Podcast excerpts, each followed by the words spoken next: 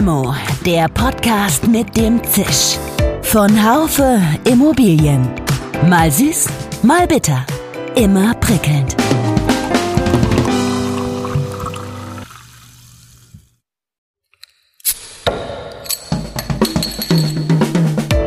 Limo, der Podcast mit dem Zisch. Von Haufe Immobilien. Mal süß, mal bitter. Immer prickelnd. Hallo liebe Limo-Fans. Heute wollen wir über Frankfurt sprechen. Frankfurt, das resiliente Frankfurt, kämpft mit den Folgen der Pandemie. Die Innenstadt leidet und mit ihr Gastronomie und Läden. Monostrukturen sollen endlich beseitigt werden.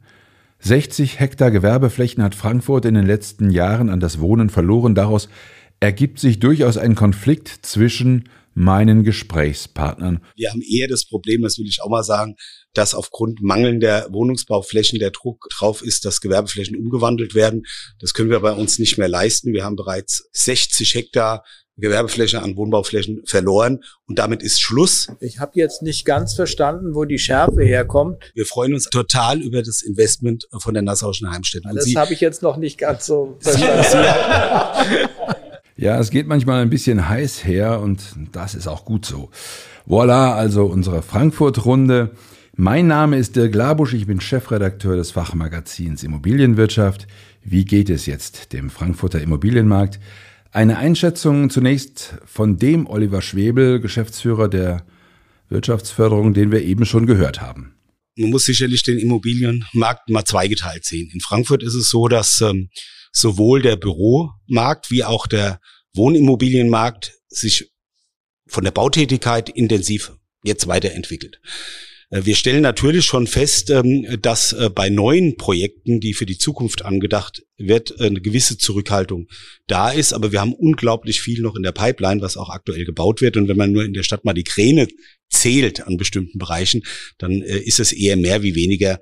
Ähm, und wir haben extrem hohe Immobilieninvestitionen noch, weil natürlich das Kapital auch Anlage sucht und äh, da ist eben das Beton Gold zumindest ähm, noch werthaltiger, wie das Geld unverzinst oder mit Minuszinsen auf der Bank liegen zu lassen.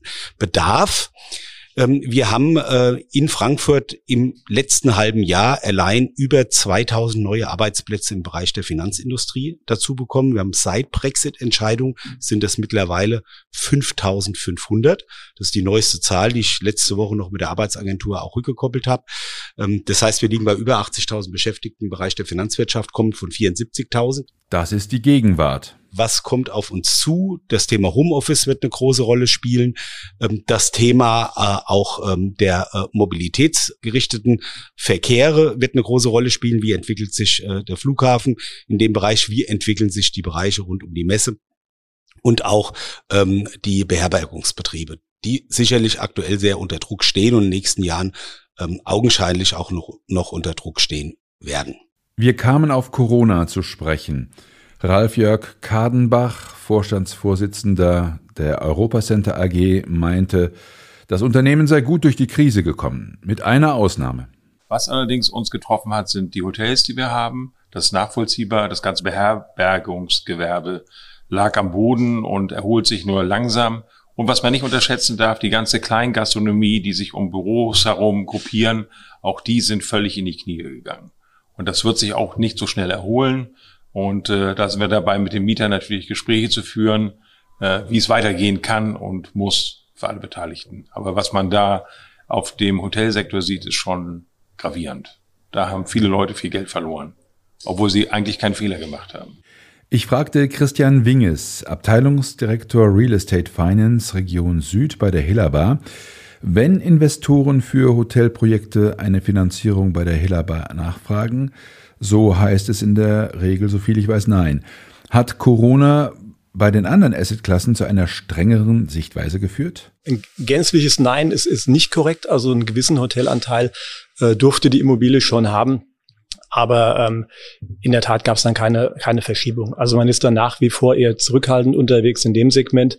Bei den anderen Assetklassen, sei es Büro, Wohnen, Logistik ähm, oder auch Handel, ähm, gibt es eigentlich keine Verschiebung. Ja, man schaut dann eventuell genauer hin, ja, ähm, aber man schaut auch alle weiterhin an. Merken Sie, dass sich Investoren zurückhalten?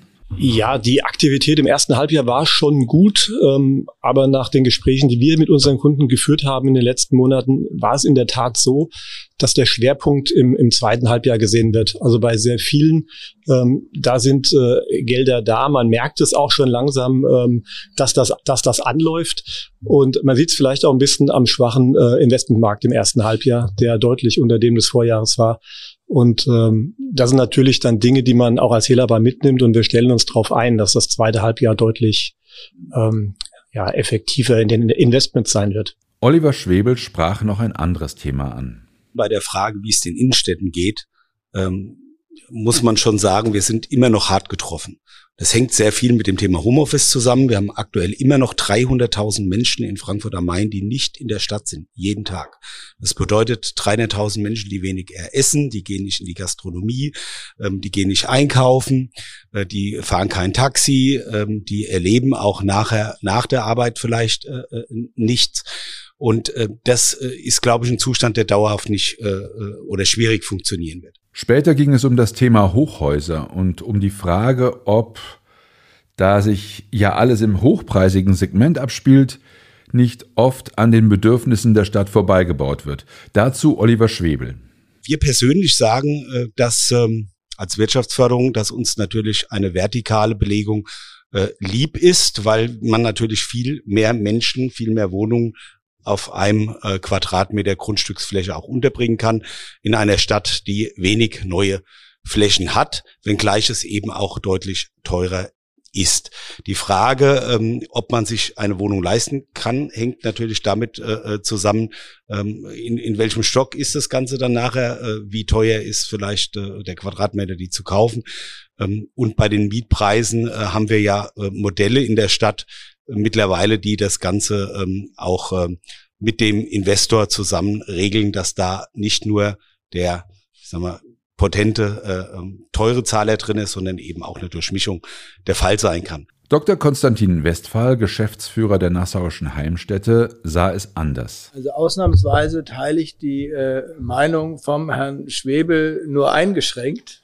Äh, ich glaube tatsächlich, dass der Markt ähm, an hochwertigen und hochpreisigen Wohnungen und äh, Wohnen in einem zeitgemäßen Hochhaus ist nun mal teurer, weil es wird auch, ist auch in der Erstellung teurer und im Unterhalt teurer. Also ich glaube, dass dieser Markt äh, gesättigt ist.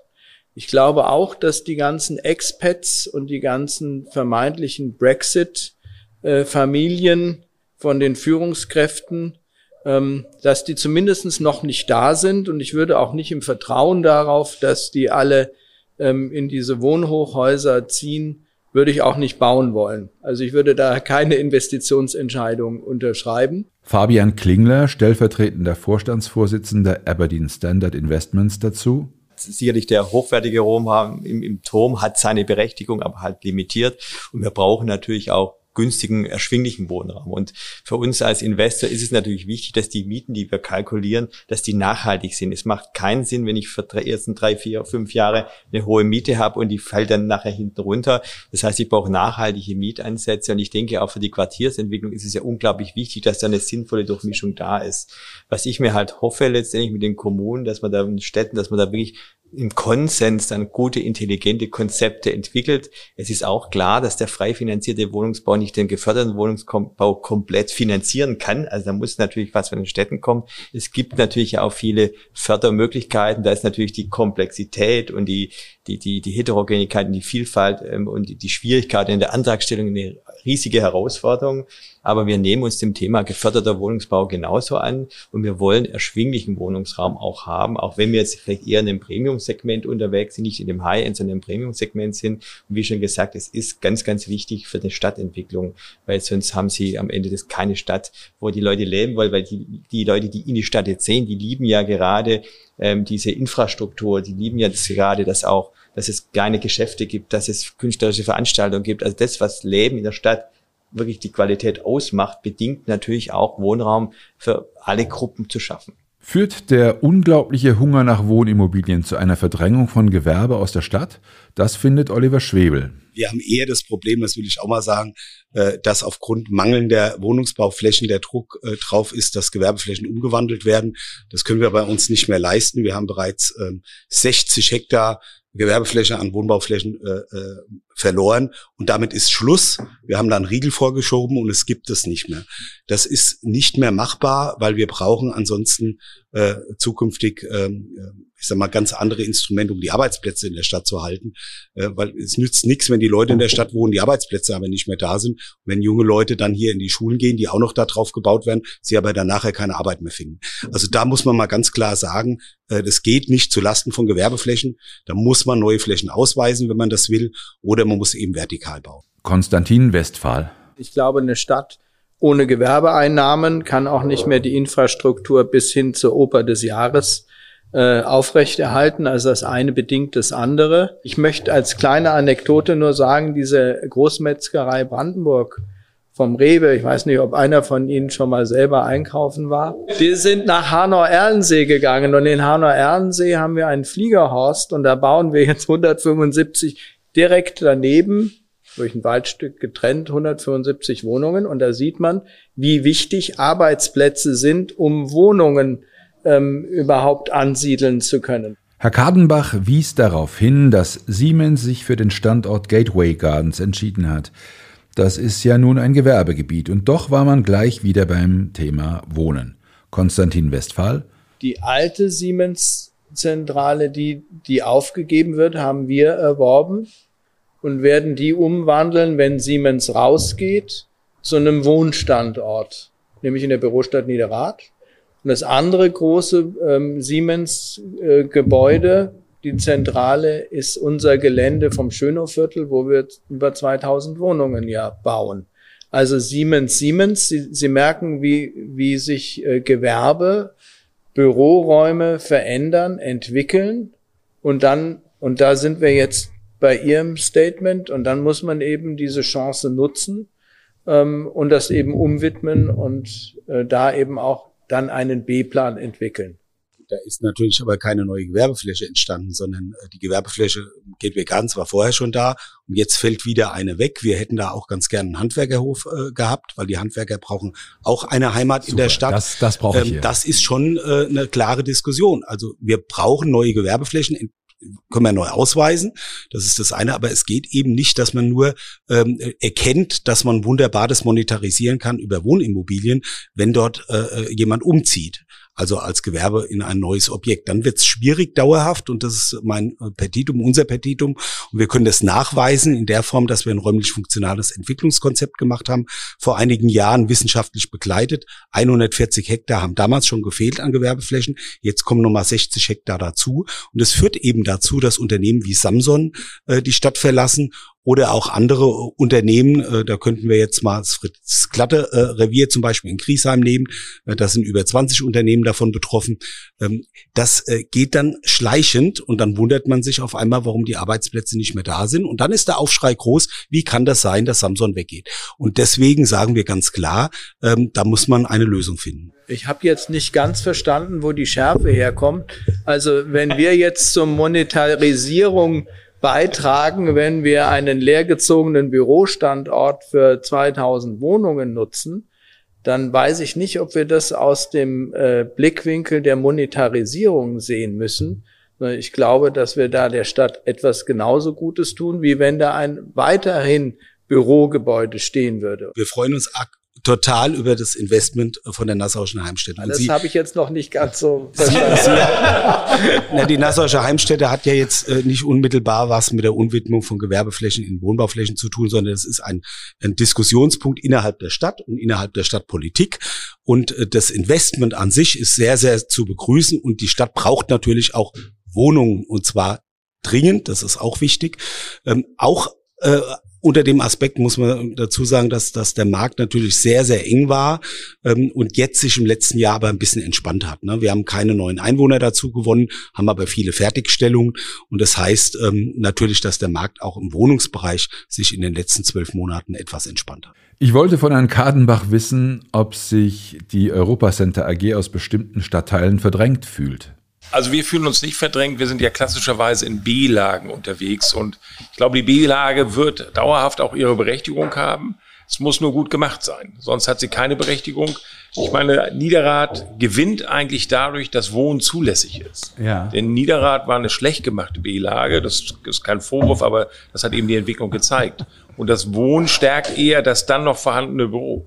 Ja. Deswegen äh, ist es eigentlich gut, dass das Wohnen an diesem Standort in Niederrad kommt. Also das aus Ihrem Munde macht mich besonders glücklich. Auf die Frage, ob das Thema Wohnen im Kommunalwahlkampf eine große Rolle gespielt hat, meinte Konstantin Westphal lakonisch. Es waren sich alle einig, dass ganz viele Wohnungen ganz billig sein genau. sollen. Gab es keinen Dissens.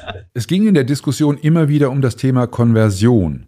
Dazu zum Beispiel Fabian Klingler. Also wir haben viele, viele äh, Bereiche, wo einfach eine ganz viel, ganz andere Dichte und eine ganz andere Qualität entstehen könnte. Ich glaube, man muss da auch stadtplanerisch viel, viel mehr sich überlegen und auch vor allem zügiger umsetzen. Ich glaube, es gibt sehr, sehr viele Konzepte, ohne äh, die Gewerbeflächen komplett zu verlieren und trotzdem neuen Wohnraum zu schaffen. Und das muss im Einklang letztendlich funktionieren. Er sprach in dem Zusammenhang das Projekt Burgstraße in Bornheim an. Also es war eine Bürobrache praktisch aus den 70er Jahren letztendlich, wo noch ein Alnatura unten drin war.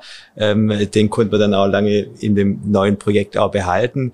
Und die Idee war einfach, ähm, auch städtebaulich eine bessere Qualität äh, darzustellen. Es gab zum Beispiel eine Blockrandschließung. Ja, es war an einer Seite sogar offen, der Block. Ähm, das Bürogebäude war auch ein Geschoss zu hoch, auch für die Stadt, also über die anderen Wohngebäude hinaus. Und wir haben also mit der Stadt zusammen sozusagen eine neue städtebauliche Planung so gemacht, dass er praktisch einen Stock runtergenommen hat, den Blockrand geschlossen hat und eine Konversion in Wohnen dann da untergebracht hat. Das sind so Themen, die man wirklich auch reparieren kann in der Stadt, wo man dann wirklich aus dem Bürogebäude, das an, in der Ecke auch überhaupt keinen Sinn macht, weil es ein gewachsenes Wohngebiet ist, äh, mit der dazugehörigen Infrastruktur, aber Büro ist da jetzt vielleicht auch nicht die, die richtige Nutzung da und da kann man wirklich gute Wohnraum schaffen und auch wirklich eine verbesserte Qualität in der Stadt. Ähm, das ist natürlich sehr sehr komplex vom Projekt. Mit der Stadt hat es sehr gut funktioniert, weil die Stadt natürlich ein Interesse hatte an dieser Stadtreparatur. Natürlich ging es auch um die Frage, wie es mit dem Thema Büro in Frankfurt weitergehen wird. Ralf Jörg Kadenbach meinte dazu, das wird ein großes Thema in der ganzen Bürolandschaft sein. Ich gehe davon aus, dass gerade die Großnutzer die Flächeneinsparungspotenziale nutzen werden weil sie eben nicht sowohl einen Schreibtisch zu Hause im Homeoffice befördern und einen weiteren Schreibtisch im Büro. Es wird ein Sharing-Modell geben müssen. Für die Mitarbeiter ist das auch ein Riesenakzeptanzthema. Also wir merken das gerade im eigenen Unternehmen, weil wir das genauso auch einführen wollen. Aber wir wollen eben auch zusätzliche Flächen anbieten, die anders gestaltet sind und, und, und. Und ob dann unterm Strich weniger Fläche rauskommt, wissen wir nicht. Ich glaube, es besteht ein großer Bedarf an modern gestalteten Büroflächen. So das klassische Zellenbüro aus dem, Alt, im älteren Bestand, das wird keine Chance haben. Und da wird es wieder Umwandlungen geben müssen. Und wir beschäftigen uns sehr stark, weil das hier in Frankfurt ausgeprägt, das Thema B- und Entlüftung. Aber es gibt eben Büromärkte, da gibt es gar keine B- und Entlüftung, die Notwendigkeit. Aber auch da werden wir zukünftig nur mit B- und Entlüftung die Immobilien realisieren. Jetzt wollte ich von Christian Winges wissen, wie es bei der Helaba in diesem Punkt weitergeht. Ja, wie vorhin gesagt, also die Pläne gibt es, dass wir jetzt so in einen Dreischichtbetrieb gehen, dass, dass ein Drittel der Belegschaft vor Ort sein wird. Ähm, das wird jetzt natürlich dann auch nicht dauerhaft sein. Also man muss dann schauen, wie die weitere Entwicklung ist. Ähm, angedacht ist schon, ähm, dass man den großen Teil im Büro sein wird, aber das flexible Arbeiten, ich glaube, das wird uns alle begleiten. Also ich glaube nicht, äh, dass wir uns von Immobilien trennen werden. Also es kann durchaus sein, je nach, je nach Nutzung eben der einzelnen Flächen, dass man die vielleicht in Zukunft optimieren wird. Aber das ist jetzt meine Spekulation, ob sich äh, die Flächen dort, dort verschieben.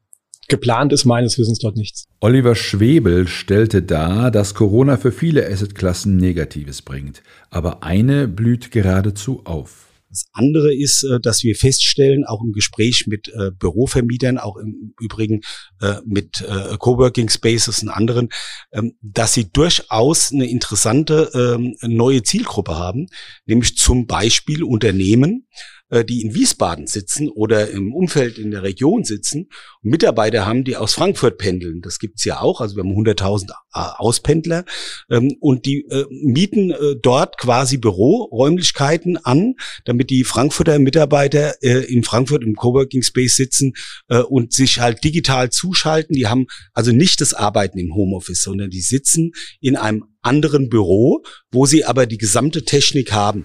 Aber wie geht's Gateway Gardens? Also wie haben Sie da, ist alles, äh, ist es auf, auf dem Weg, so wie es vor, vor, vor zwei Jahren war? Also vor zwei Jahren war es auf dem Weg. Ich war kurz vor der Pandemie, bin ich aus der S-Bahn um 23 Uhr raus, habe einen relativ erleuchteten Stadtteil gesehen. Die Hotels waren lebendig, das war toll. Sechs Wochen später war der Lockdown und man hatte das Gefühl, es ist alles verkehrt. Und es erwacht wieder, das muss man klar sagen, es erwacht wieder, es erwacht durch den Flughafen.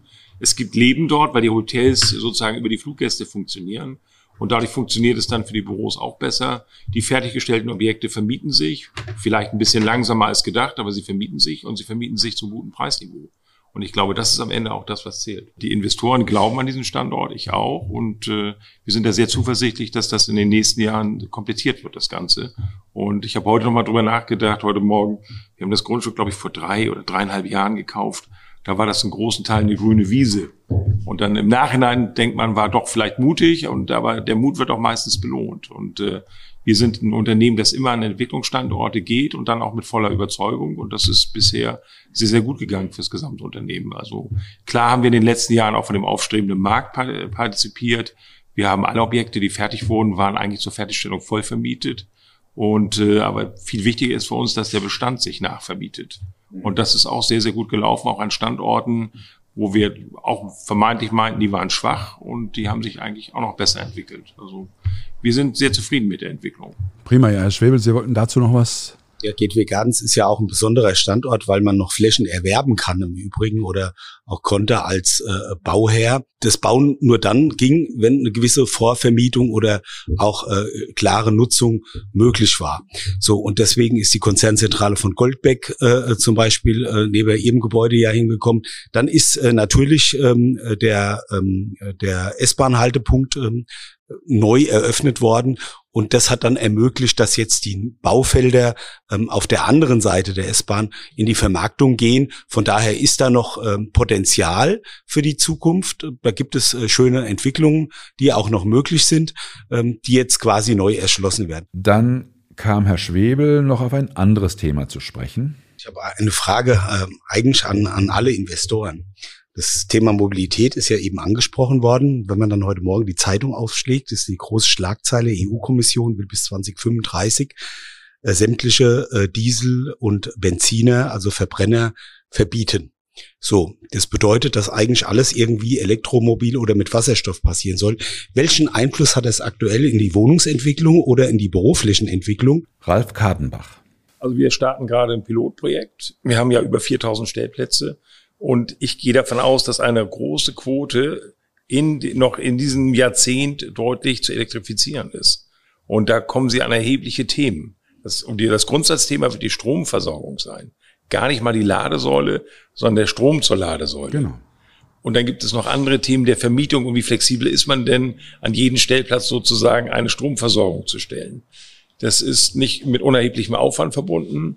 Wir haben eine Umfrage bei unseren Mietern gemacht. Also wir kommen eigentlich zu einem Anforderung von mindestens 20 Prozent und auch relativ zügig. Fabian Klingler. Wir stellen schon auch fest in den Wohnungen, es wird wenig genutzt. Das ist schon richtig. Wir haben auch grundsätzlich zu viel Stellplätze aufgrund der Stellplatzverordnung in meisten Projekten drin. Das heißt, die sind gar nicht alle voll vermietet.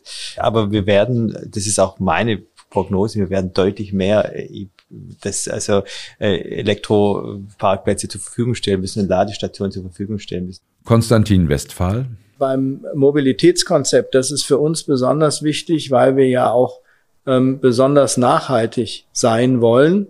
Ähm, es gab äh, letztes Jahr in 2020 ein Förderprogramm vom Land Hessen. Ähm, da haben wir fünf unserer Quartiersentwicklungen mit eben Carsharing, Elektro, da haben wir auch einen festen Partner, äh, Elektro-Carsharing und natürlich Ladesäulen. Und dann gibt's auch ein Startup, Sigo, das sind die Lastenkraftregler. Äh, Denn äh, ich glaube, die, die Wasserkiste stellt jeden vor große Probleme, wenn er mit dem Fahrrad fahren muss. Also da ist jetzt, glaube ich, tatsächlich mal noch so ein Step-up an Nützlichkeit gemacht.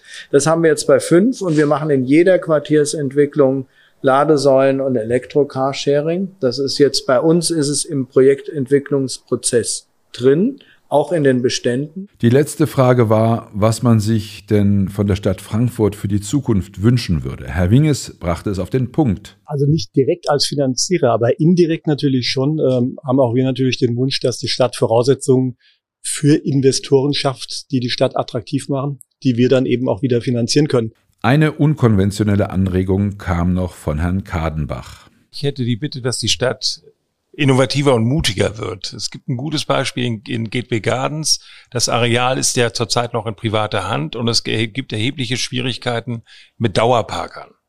Und da hat die Entwicklungsgesellschaft ein sehr innovatives System entwickelt, dass sozusagen die Stellplätze detektiert werden und äh, sofort anzeigen, wenn einer über eine Stunde steht und der entsprechende Parkraumwächter, der private, ist dann in der Lage, auch ein Ticket zu schreiben. Und jetzt die große Diskussion, ob dieses System nicht später übernommen werden kann von der Stadt oder von wem auch immer. Und da finde ich, müsste eine Kommune einfach mutiger sein. Zum Schluss noch einmal der Frankfurter Wirtschaftsförderer Oliver Schwebel. Ich glaube, äh, am meisten Handlungsbedarf werden wir in Teilen der Innenstadt haben. Ähm, da wird es auch um die Frage gehen, Monostrukturen von Straßen wie zum Beispiel der Zeil aufzubrechen um dort Erlebnisse ähm, äh, zu schaffen. Wir brauchen dort die Eigentümer. Die, ohne die Eigentümer geht es nicht. Ohne die privaten Investitionen äh, geht es nicht. Und da muss, glaube ich, Stadt und äh, Eigentümer, Inhaber gemeinsam denken und auch gemeinsam handeln. Ähm, auch ein Appell äh, an die Eigentümer wäre, das Thema Leerstand äh, ähm, kooperativer äh, anzugehen. Wir haben als Beispiel, wenn ich 100 äh, Eigentümer anschreibe, eine Rücklaufquote die unter 40 Prozent ist mit einer Bereitschaft der Zusammenarbeit, die eigenen Leerstände zu beseitigen. Ähm, das ist äh, meines Erachtens noch deutlich äh, zu steigern. Und nur so kommt man dann auch wirklich in äh, Pop-up-Nutzungen, in, in Übergangsnutzungen hinein, die den Wert der gesamten Immobilie, auch den Wert der umliegenden Immobilie auch erhalten. Ein Impuls in Richtung Smart City, glaube ich, ist, ist ganz wichtig und viele Themen sind hier angesprochen worden, die man mit dem, mit Hilfe der Digitalisierung auch mit lösen kann. Zum Beispiel äh, mehr digitalisierte äh, Parkhäuser, äh, digitalisierte äh, Parkplätze ähm, in jedweder Form. Heute ist es ja auch so, wenn Sie in die Stadt reinfahren, haben ein E-Fahrzeug schaltet er oder ein Hybridfahrzeug schaltet er automatisch auf E-Antrieb um. Das kann man heute schon äh, über Signalsteuerung machen. Genauso äh, kann ähm, ein Fahrzeug anzeigen, wo beispielsweise ein verfügbarer Parkplatz ist. Dann würden die Suchverkehre geringer werden und vieles andere mehr. Eine Bemerkung konnte sich Herr Dr. Westphal nicht verkneifen hier für Frankfurt bin ich immer noch gespannt, freudig gespannt über die erste Umsetzung des Baulandbeschlusses. Ich, ich warte. Man kann nur hoffen, dass Frankfurt nicht mehr allzu lange auf Erholung warten muss. Die Kreativität der Frankfurter Wirtschaft und auch der Frankfurter Immobilienunternehmen ist hier gefragt. Ralf-Jörg Kadenbach meint, etwas Gutes habe die Pandemie dann doch gehabt. Wir haben die Zeit genutzt, um sofort alle Tiefgaragen und Parkhäuser zu sanieren, die wir haben denn die waren voll vermietet und versuchen Sie mal in einer voll vermieteten Tiefgarage eine neue Beschichtung zu machen. Das ist ein Albtraum. Und äh, wir haben bei voller Miete voll saniert und nicht einen Brief bekommen. Zum Schluss also noch etwas Optimismus. Frankfurt mag einige Herausforderungen haben, aber auch die Menschen, um diese Herausforderungen zu lösen. So jedenfalls scheint es mir nach dieser Runde. Wir hören uns im nächsten Jahr wieder, wenn Sie mögen. Bleiben Sie uns gewogen. Limo gibt es jeden Montag auf den bekannten Podcast-Kanälen Spotify, Apple Podcast und Co. Schön, dass Sie dabei waren. Bis zur nächsten Folge von Limo, dem Podcast mit dem Zisch von Haufe Immobilien. Um keine Folge zu verpassen, abonnieren Sie doch einfach den Podcast in Ihrer Podcast-App. Schön, dass Sie dabei waren. Bis zur nächsten Folge von Limo, dem Podcast mit dem Zisch von Haufe Immobilien. Um keine Folge zu verpassen, abonnieren Sie doch einfach den Podcast in Ihrer Podcast-App.